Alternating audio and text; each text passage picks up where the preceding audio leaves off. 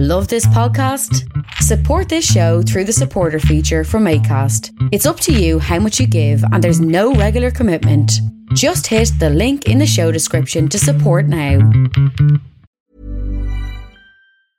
Hiring for your small business? If you're not looking for professionals on LinkedIn, you're looking in the wrong place. That's like looking for your car keys in a fish tank. LinkedIn helps you hire professionals you can't find anywhere else, even those who aren't actively searching for a new job but might be open to the perfect role. In a given month, over 70% of LinkedIn users don't even visit other leading job sites. So start looking in the right place. With LinkedIn, you can hire professionals like a professional. Post your free job on linkedin.com slash people today.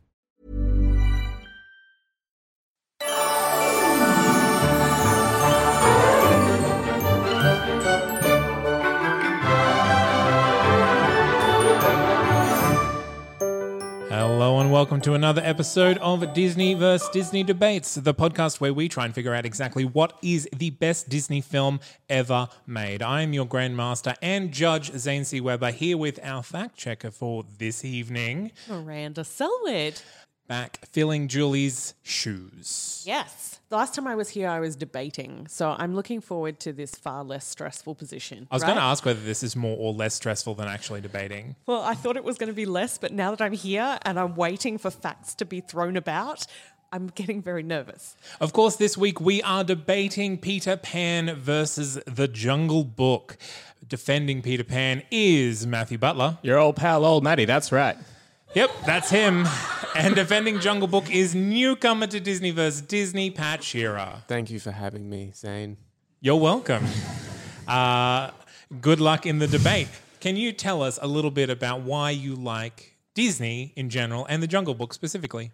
Um, Disney in general, I think it's because they have an incredible work ethic when it comes to producing their movies. They seem to always just deliver hit after hit after hit. So there must be something that they're doing right, some sort of recipe that they're sticking to that's successful. If there isn't, yes, there'll be it could hell just to be pay. okay. Good. uh, and rightly so. The little Jungle dark. Book specifically, you know, who knows? Why is the sky blue? Why is water wet? science. Why did Yeah. Jesus, Science Jesus knows. Judas? Why did Judas rat the Romans while Jesus slept? These For are just silver. questions, and they have answers, but I don't have them. All right. The man with no answers versus Matthew Butler. Uh, now, you have defended a couple of films so far, or just one? Just the one. Uh, Pinocchio. My loyalty to films can only go so far. I mean, how many times can you say this is the best? Twice, apparently. Twice, yes. So why why Peter Pan? well, uh, Peter Pan was my favorite book growing up.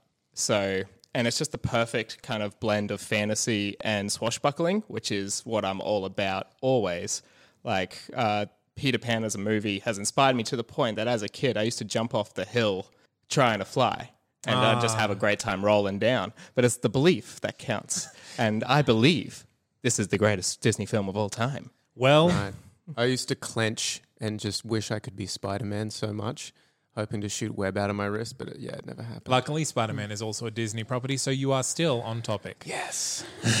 Well done. Okay, so what we haven't done yet is flip a coin. So if someone in the room could proffer a coin for us to flip, uh, we'll get to that. But we will be starting off with a three minute opening statement as to why your film Go upsies. Disaster has struck. So Matthew Butler has won the toss. Do you want to go first or second, Matthew? I shall bravely lead from behind. Okay. Okay, great. Excellent. So we will be starting out with a three minute opening statement as to why your film is the best Disney film ever made, uh, followed by a two minute rebuttal round, an open discussion, and then your final summation. So this opening round, you will get three minutes. I will give you a warning at two minutes, and that warning will sound like this. And I will give you, I'll cut you off at three with this. The jig is up, you jaded, jug-headed jack in the box. So, I think I only need 30 seconds. That's all I prepared. All right. Well, uh, Just in 30 seconds, times. in 30 seconds, you will be giving me the memorable moments, the message, the movie magic, the magic music, and the catch-all, that Disney touch. So, Patrick, your time starts when you start talking. Great. Okay. Well, The Jungle Book was released in 1967, directed by Wolfgang Woolie Reitherman, a German, but that's not important. And it was the last movie to, to be produced by Walt Disney. He literally died making this film. So it's important in that regard, I think.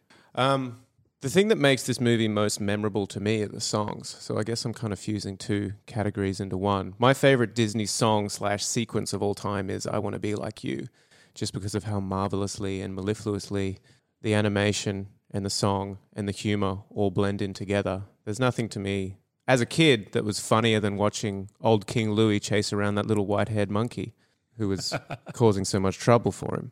And just how inspiring, well, and I don't know if inspiring is the right word, but how awesome the music was, the, the, the jazz influence and the Beatles influence with the, with the Vultures songs, um, We Are Your Friends, I think it's called. I don't know. I don't pay as much attention to that because the two best songs to me are The Bare Necessities and I Want to Be Like You. And also The Bare Necessities, that sequence too, where they're just drifting down the river like honey. To me, that just, it, it just made me so relaxing. It's like when you get home and you take off your socks. That's what it felt like to me watching that. It's like I was getting a contact high.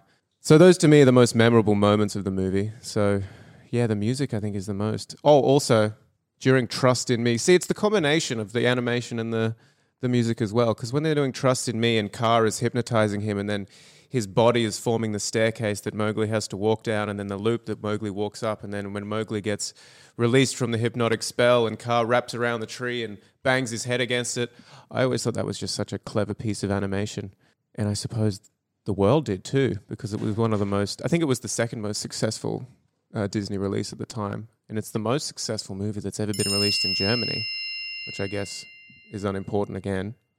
Uh, but you keep bringing it Yeah, up. Yeah, I know. It's a weird fascination with the Germans. It's because I had a German couple come into the restaurant the other night. Doesn't matter. um, the message of this movie, I think, is one that is take a little piece of everything and forge yourself into something formidable. In order to survive the jungle and in the human world as well, in order to be able to move between worlds, you have to take your lessons from many different places. So he gets the easygoing nature of Baloo and then the forthrightness and sternness and uh, what would you call it? More importantly, what would you call it? Yeah, that's the, uh, I'm drawing a blank here, but you know, Bagheera, he's the responsible one. You get the responsible, the responsibility. So he takes a little bit from all these pieces, all these fo- foster figures, um, which I think is what Rudyard Kipling was trying to articulate because he was in and out of foster Put them carers. fingers up, you jaded jugheaded So it was jack in the important to him. box. I agree. Thank you very much. Now, Matt. Ah, we have Do I- a fact to check. Um, the most successful film in Germany, Or the most bought tickets, I believe. Highest box office. highest box office in Germany out of Disney films, or all encompassing. I think it was all. It was the most bought ticket stubs, according to one page that I read. Even more than Das Boot? W- Even more than Titanic, which is leading the pack. Maybe it was just Disney. I'll keep looking.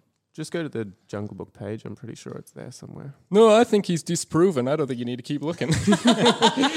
All right, okay. Calm down. Okay, so Matthew, you will have the same three minutes with a warning at two, cut off at three, to tell me why Peter Pan is the best Disney film ever made. Alrighty. Does it start when I start talking? Exactly when you start talking. Bam. All right. Peter Pan. Disney expertly transformed J.M. Barrie's immortal epic into a soaring Disney classic, one that flies above all the rest. It's the ultimate boyhood tale, the perfect blend of fantasy and swashbuckling adventure, as I've said. It was during the production of Snow White, in fact, that Walt Disney began production on, to turn one of his favorite stories into an animated film, when his filmmaking, filmmaking imagination was at its peak. But first, the music. The music of Peter Pan is an adventure in itself, a beautifully bridged symphony that goes far beyond typical Disney magic qualities. From the soothing, symph- um, soothing choir of Second Star to the Right to the beautiful lullaby of Your Mother and Mine, even the childishly nostalgic Following the Leader.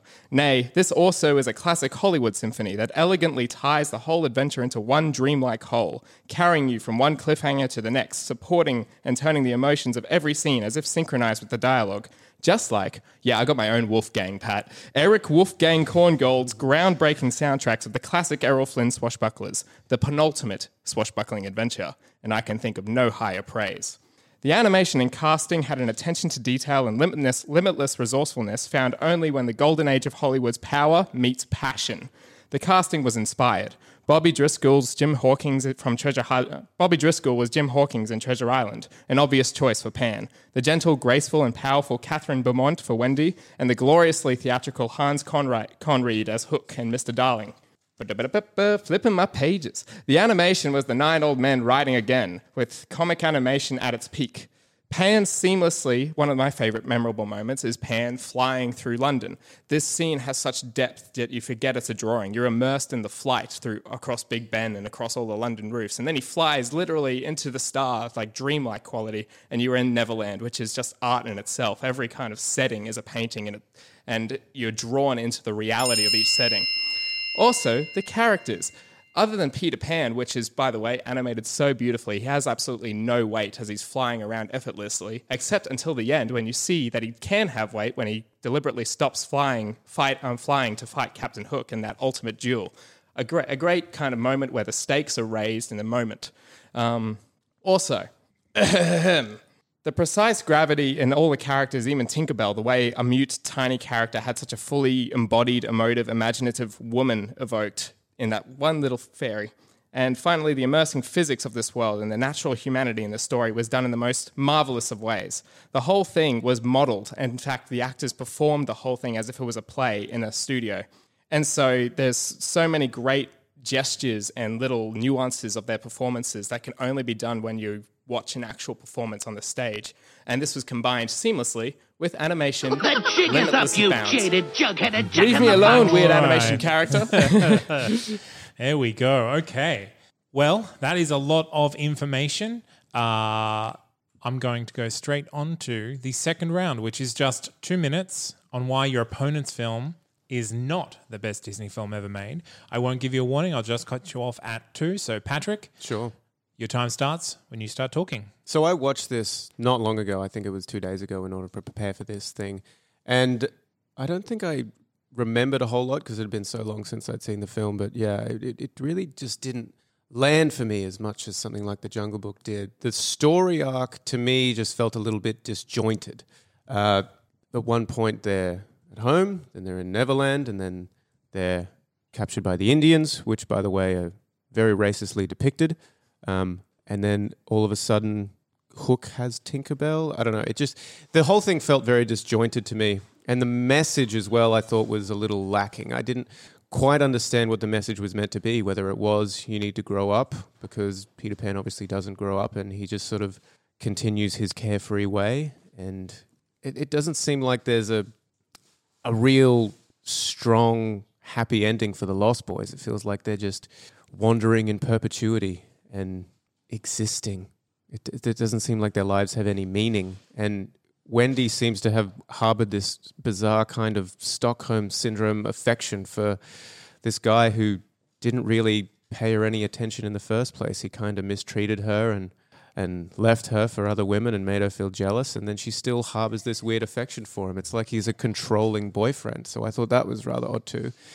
I don't think Tinkerbell is a particularly fleshed out character. She seemed to be fueled ultimately by jealousy and almost nothing else. And she's terribly ashamed of her body, which I thought was a terrible message to send to young girls as well. Um, yeah, look, I just the whole story of Peter Pan itself, it's more of a cautionary tale, I think. And I don't think the Disney interpretation of this did justice to that because obviously they've got to paint it as a much light, much more light-hearted thing. So it's almost as though Peter Pan didn't learn The jig anything. is up, you jaded jugheaded jack in the box. All right. Strong words. Oh. Matthew? All good points, but I can take them down a new one. Don't you worry, but we'll get to that. We will indeed, and we'll get to that right now. I thought we were getting to Jungle Book and what everything wrong with your stupid movie. Indeed. Let's do that. 2 Let's do minutes. Uh, I will uh, start the timer when you start talking. All right. So on this whole, okay, yes, the the the Native Americans in uh, Peter Pan are not very well depicted, but in the Jungle Book, the whole story is a racist imperialistic parable. Rudyard Kipling was a notorious um, imperialist, and the adaptation of the Jungle Book from by Disney is one that he would be proud of. So, all of the characters, like your responsible Bagheera, the voice of reason, he's actually the voice of colonialism and imperialism because all of the responsible characters, uh, Bagheera, Shere Khan, the elephants, all these characters with power, they all have English accents. And the reason, the whole kind of point of the story, the whole message of the Jungle Book is everyone needs to know their place. Mowgli is a fool for ignoring, is thought of as a fool, and he's left bereft and alone when he disobeys Bagheera's wishes and he says, I'm going to stay in the jungle. And Baloo is a symbol for humanity's irresponsibleness, and Rudyard Kipling kind of made allowances for that. But at the end of the day, Baloo also agrees that he has to send um, Mowgli home because Shere Khan's after him. And Shere Khan's not seen until like 45 minutes in the movie. He's just this phantom stakes, and he's really just the looming threat of colonialism saying, we all got to be in our place. There's a power that keeps us there.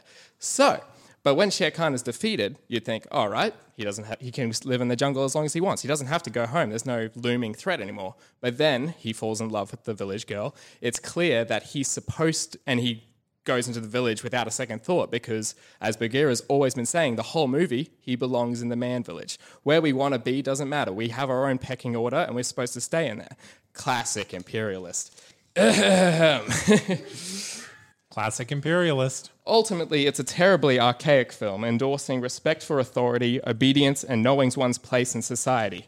And we live in a world where we know our decreed place in society is unbalanced and unjust. Obedience means, means subservience, and that authority is not about protecting us, but preventing the disturbance of their order. Jig us up, you jaded jug-headed jack in the box. Okie dokie. Uh, well done. Uh, I've got a lot of things written down to talk about in our open discussion. So I'm going to say let's take a break now and we will come back and we will have a little bit of a chat about both of your movies and what they mean.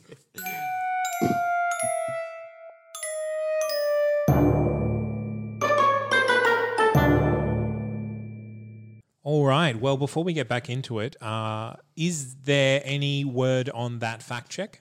Uh, about the German box office. Correct. Uh, if if you look at number of tickets sold, you are correct. It is the the most tickets bought for any single film in Germany over all of time, were in fact for The Jungle Book, um, ahead of Titanic, Avatar, and all of the Star Wars put together. Wow.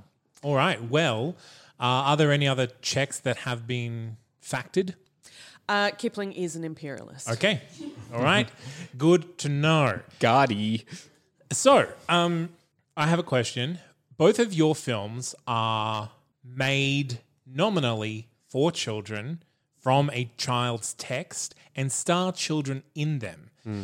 I would just like you to spend a little bit of time, and we'll start with Patrick and go to Matt in the order that has been ordained, um, just to talk about uh, how your films talk to children and what they say, and whether that's a good thing or a bad thing overall. Okay, sure. Well, I think the message that my film delivers is one that's a little bit different from the initial uh, writings of the Jungle Book. I mean, you can bring up Rudyard Kipling's imperialism all you want, but to me, it is just se- it just will. just seems like they've just they've just as an alchemist would turn shit into gold by making this movie. So you would think Beautiful. that. But I was not talking about the book. I haven't read The Jungle Book right by Rudyard Kipling. I have read, I, I watched Jung, the Jungle Book movie. And this is what you got out of it. That's you got what I an got out of it. imperialist narrative. You didn't get someone who needed guidance and began to take information from a number of different sources and then utilize that information in order to become Is there a survivor. Is there a uh, is there another example of this archetype of narrative that you're talking about in the Jungle Book in another text that m- makes it less offensive in imperialistic terms? If you take it out of India and you put it into another text, It's, is there? it's a it's an articulation of the hero's journey, which we see in almost every film and story that we come across. I mean, I mean, initially we don't see Mowgli in the human village, but it is uh, an eventual return to the human village. This this wander through the jungle, thinking that that's what you want, only to realize that what you wanted was you know home all along, and home for him was the human village. But now he has all these abilities and all this experience and and all this knowledge that he can bring to the village and he can use in his own life. So he can go pretty much wherever he wants. He's a he's a free agent. He will Sure, and and in that in that sense, what do Baloo and Bagheera represent to that to the Mowgli character? Well, I think Baloo represents well, they're sort of two ends of the same spectrum, right? Like one is extreme responsibility, one is extreme carefreedness. But even Baloo and Bagheera begin to sort of get closer to each other at the film's end. Like Bagheera gets a little bit less uptight, Baloo gets a little bit more responsible. So all the characters learn something from one another, and you know, it, it's it's taking from those two elements that Mowgli does so perfectly and becomes Alright. the most well-rounded individual. Yeah, okay. And so, in terms of Peter Pan, mm-hmm. How does Peter Pan talk to children, and what does it say both to and about childhood? So Peter Pan is a fantasy for both children and adults. So when the play was originally debuted, it was debuted to the London high society full of adults, and you know they cried and they stood up when they were clapping to get P- Peter um, Tinkerbell back to life. So it's already proven that it's a fantasy for everyone. And what it is about, like, yes, Peter Pan never lets go of his youth, but he's never supposed to. It's about always remembering that your inner child is still alive and nurturing that. And what Wendy learns is that she doesn't have to cling to the nursery and cling to Neverland and think thoughts of pirates all the time to still have fun and, and be herself and be her inner child. But she can, you know, move out of the nursery. She can grow up to be a woman, but she can always remember that she, what she valued and the adventures she had as a kid and carry that with her. I essentially it's the idea that your inner child is immortal. It seems to me like that she saw the terrible aspect of having the ever present inner child and then decided to grow up from that. She saw what happened in the case of Peter Pan of, of being completely laissez faire and then thought, I don't necessarily want that. I think it's time to move on. Otherwise, I'll end up like this character. I think she learned to balance. Yes. Like when you're constantly, you know, having fun and going on adventures, like the fight on Never for Neverland between the Native Americans, the pirates, and the Lost Boys, it's literal. It's a game to them. It's never ending. The book's a lot darker than people remember because the Lost Boys, to them, a game is killing pirates. yeah. But in the, in the, of course, in the Disney film, it's more just like knocking each other about. But um, Do you think the lesson that Wendy learns? Because I, I, I, yeah, I, I agree with you. I think Wendy learned balance. I feel like she's probably one of the only people in the film that actually grew as a person, as a character. Do you think that people watching that would I think all of the Darling get, children get that with a bit of osmosis? Or because I feel like most kids, especially boys, watching this film would want to be emulating Peter Pan more than anything, and not so much the journey that Wendy and her brothers went on.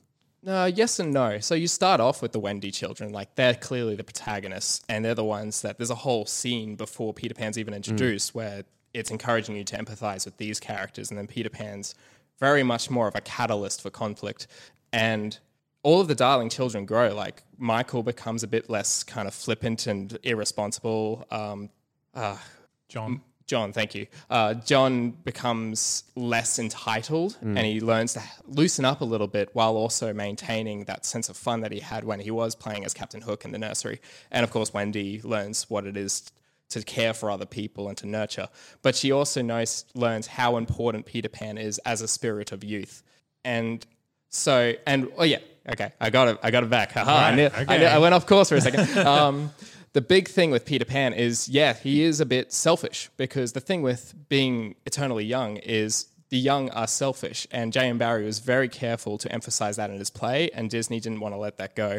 So I think at first, yeah, every boy grows up, you know, jumping off hills like me, wanting to be Peter Pan, but you realize that this character is not perfect and you can't stay like that forever. You have to grow into Wendy and Michael and Awesome. Okay, so I have one more question. This is a bit more lighthearted, but I hope that you can both add something to your argument. Mm-hmm. Is who is your favorite character from your film and why? Because you both have a wide range of different characters to choose from.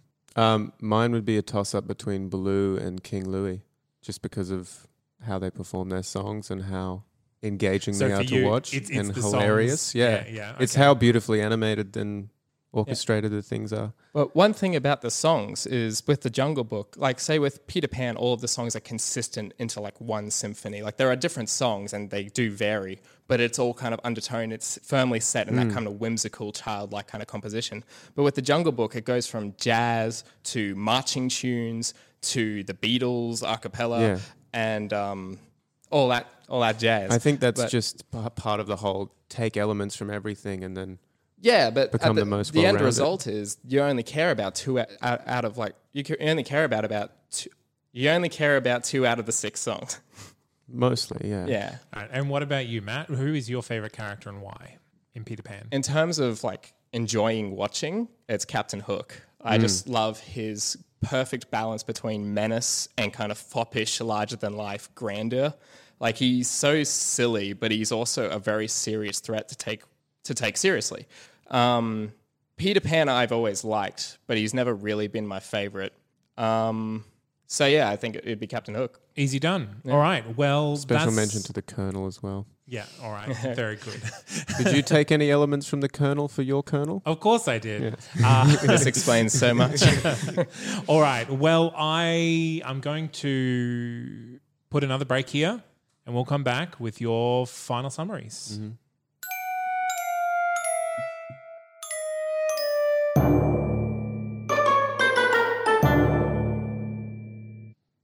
right, so we will get straight into our final summaries unless there is any facts that need to be checked. Well, this isn't a fact. This is just more opinion. But Miranda has pointed out that it has been widely acclaimed by animators, with Eric Goldberg declaring the Jungle Book boasts possibly the best character animation a studio has ever done. Okay. agree more. Yeah. Okay. Very I'm just checking facts that haven't been brought up yet. Yeah. I mean, Well it's a done. fact that he said that. I think I'm going to have to move you away from the debaters. Uh, It's Usually- not my fault he sat so close to me. I was here first. I All feel so cheated. so you will you will end up uh, having one minute to summarize why your movie is the best Disney film ever made, and why your why your opponent's is not. And then I will cut you off at the end of that. Then I will go into my math zone while you talk about movies. Okay, so Patrick, we will start with you, and your time starts as soon as you start talking. Great. Well, my movie is the best Disney movie of all time because of the music. I'm still sticking to that one. Um, you mentioned before that only two out of the six songs you end up caring about. I think having two favorites doesn't mean you discount the other six by any stretch of the imagination. They're all spectacular in their own little way. And caring about two out of the six songs is still more than caring about none, which is how I felt with Peter Pan, unfortunately. And how most of YouTube feels as well. I did a little bit of research and found that no Peter Pan song or sequence has received more than 2 million views, whereas I Want to Be Like You is 40 million alone on one video. So I guess that means, you know, the people have spoken in a way. okay, okay. And I think also just it's difficult to articulate, but Please try. how beautifully and seamlessly that everything comes together. Again, I meant I want to bring up the the car scene when they're doing um, "Trust in Me," but I The jig is up, you jaded, jug-headed jack in the box. the car scene. Kaa K A, not C A R. you and your jazz standards. All right, Matthew. Oh, Maddie, here we go. One minute. Your time starts when you start talking. In the words of Walt Disney, next to Snow White, I cared most for Peter Pan. Peter Pan was a project that he spent decades trying to, if you will, take flight. Whereas with The Jungle Book, eh, he got involved after two duds by that director, The Sword and the Stone, and I can't remember the other one. Eh, So he was really coming in to, you know, make sure the next one would be quality. That's why he was there. He doesn't really have any distinct passion for The Jungle Book. Um, the clever animation, yes, it is clever, but it has no shading. All of the characters just go from left to right or right to left like an arcade game, and they're superseded on the beautifully painted backgrounds, but there's no real use of depth or foreground. They just kind of like there's no detail in the fur, like it doesn't really move realistically, and Mowgli's hair is like a Lego piece. Whereas in Peter Pan, all of the animation is layered and it's in depth. It's almost 3D somehow with drawing. Shadows are a jig world is in up, you itself. jaded, jug-headed jack in the All box. right, that is the end of the debate. So please take some time now to talk about what you did like about your opponent's film while I enumerate my points. One final check in with the fact checker. Uh, the YouTube seems uh, correct. Peter Pan's You Can Fly is pretty high up there, but nowhere near the Jungle Books I Want to Be Like You as far as hits goes. All right. Well, commence with the compliments, please. I certainly did like the last point that you brought up, how deep the animation was. I just saw a clip there, thanks to our lovely fact checker again. Hooray. and I was noticing the shadows and the sparkles and how it was all beautifully articulated and the attention to detail that obviously went into something like that. I also agree with uh, Captain Hook being the most fun character to watch. His animation was hilarious, to put it bluntly. It is funny. Um, yeah, it, it was a it was a beautiful film to watch and witness, and I did love the spirit of adventure that Peter Pan invoked within me. Good man. And also, Peter Pan has Tinkerbell.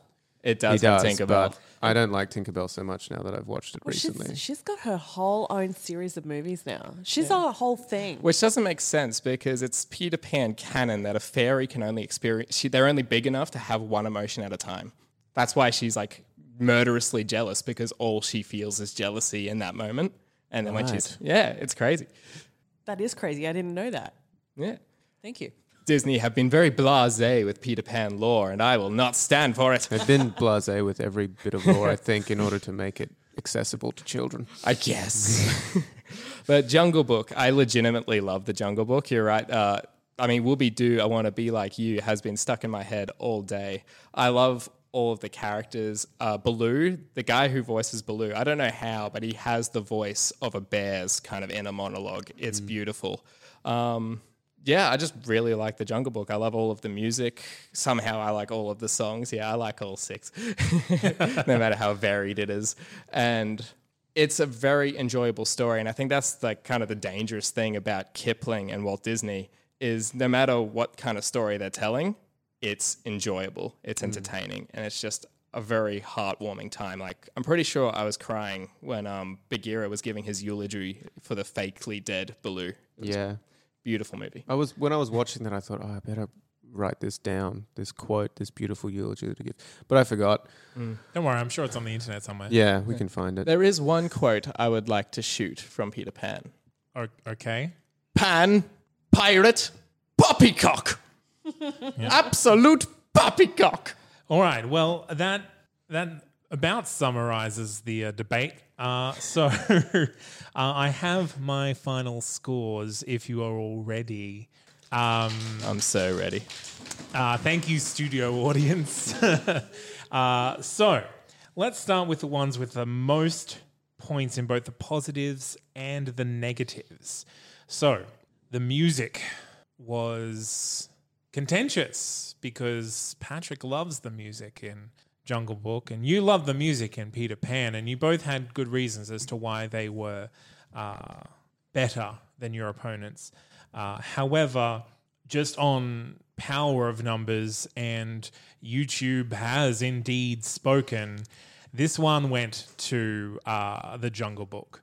Damn you, the people. Uh, I, I think it's just weight of uh, number of songs and the style and the catchiness of the songs. These ones are the ones that have been long lived, and so uh, I think the music definitely goes to to the Jungle Book. Am I so out of touch? No, it's the children who are wrong. Yes, but also you. Um, okay, so let's talk about the movie magic. So this one, uh, you were talking about the the voice acting right at the very start, the animation of flight, uh, the the iconic flying through London, landing on Big Ben. Um, and you also uh, spoke a little bit about how they rehearsed like a play and performed it like a play uh, based on the play. Um, the only negative point that was brought up about Peter Pan was um, the disjointedness of the script and how it kind of jumped from one place to another. It wasn't really very consistent. Um, however, uh. Pa- Patrick also brought up the animation. Um, albeit a little bit out of turn, uh, and the the beautiful uh, backgrounds. And the one thing that was brought up against the Jungle Book was, of course, not really hiding the imperialist uh, message that is pretty inherent in the story. Um, so this one went to Peter Pan. The movie Magic goes to Peter Pan. Talking of imperialism, the message. um, you both had a lot to say about what the good things about your films were, and a lot of things to say about what the bad things about your opponent's film were. There's a lot of, in both of these movies, old school Disney, there's a lot of questionable uh, racial stereotypes. Uh, and that's just something you can't avoid. Again, imperialism was brought up. Um, but again, they do speak directly to children and they both say something to children about how to grow up and, and the process of growing up. So much so that this topic is a tie. Mm-hmm. There you go. Memorable moments and Disney touch have both gone to the same film. So, the winner of this debate is Peter Pan. Peter Pan took out this one. Congratulations. Um, The Germans will be mad. the Germans will be mad. Um, What are the Germans ever gonna we'll write do? them a letter. Uh, now, the memorable moments, I think it was just a matter that Matt keep kept bringing up different moments throughout the film that he um, he connected with, and that connected with the audience. And with the Disney touch, I think the again them rehearsing like a play, um, Disney himself having very strong feelings about this film, and yeah, and the way that they balanced the the animation and the storytelling. So Peter Pan is the better Disney film. Well, there you go. Take that, YouTube. Congratulations, Matt. and thank you, Patrick, for joining us again. Well done, Patrick. Is there like a boo thing that you can play? There's for me? no boo. Okay. You debated well. I thought he had me. Uh, well, I uh, honestly, like, I don't count until the very end. Um, so if you think I've made the wrong choice, those of you in the studio audience, those of you sitting at the table, and those of you listening in podcast land, particularly in Germany. particularly in Germany. Germany, if you're listening, you can go to our Facebook page and there will be a poll there uh, that will run for one week. And if the Jungle Book beats out Peter Pan by enough, Peter, uh, the Jungle Book will go into the second round as a wild card. So go and do that. I'm sorry, Germany. I think, yeah, okay. On that note, uh, thank you, Miranda, for fact checking us this this uh, debate. No problem. Thank you, Patrick, for joining us. Thank you for having me. Thank you, Matthew. Thank you for having me too. I've been Zane C. Weber. You can find us on Facebook. You can find us on Instagram. You can find us on Twitter. And keep watching Disney, everyone. We will catch you again next time. Farewell.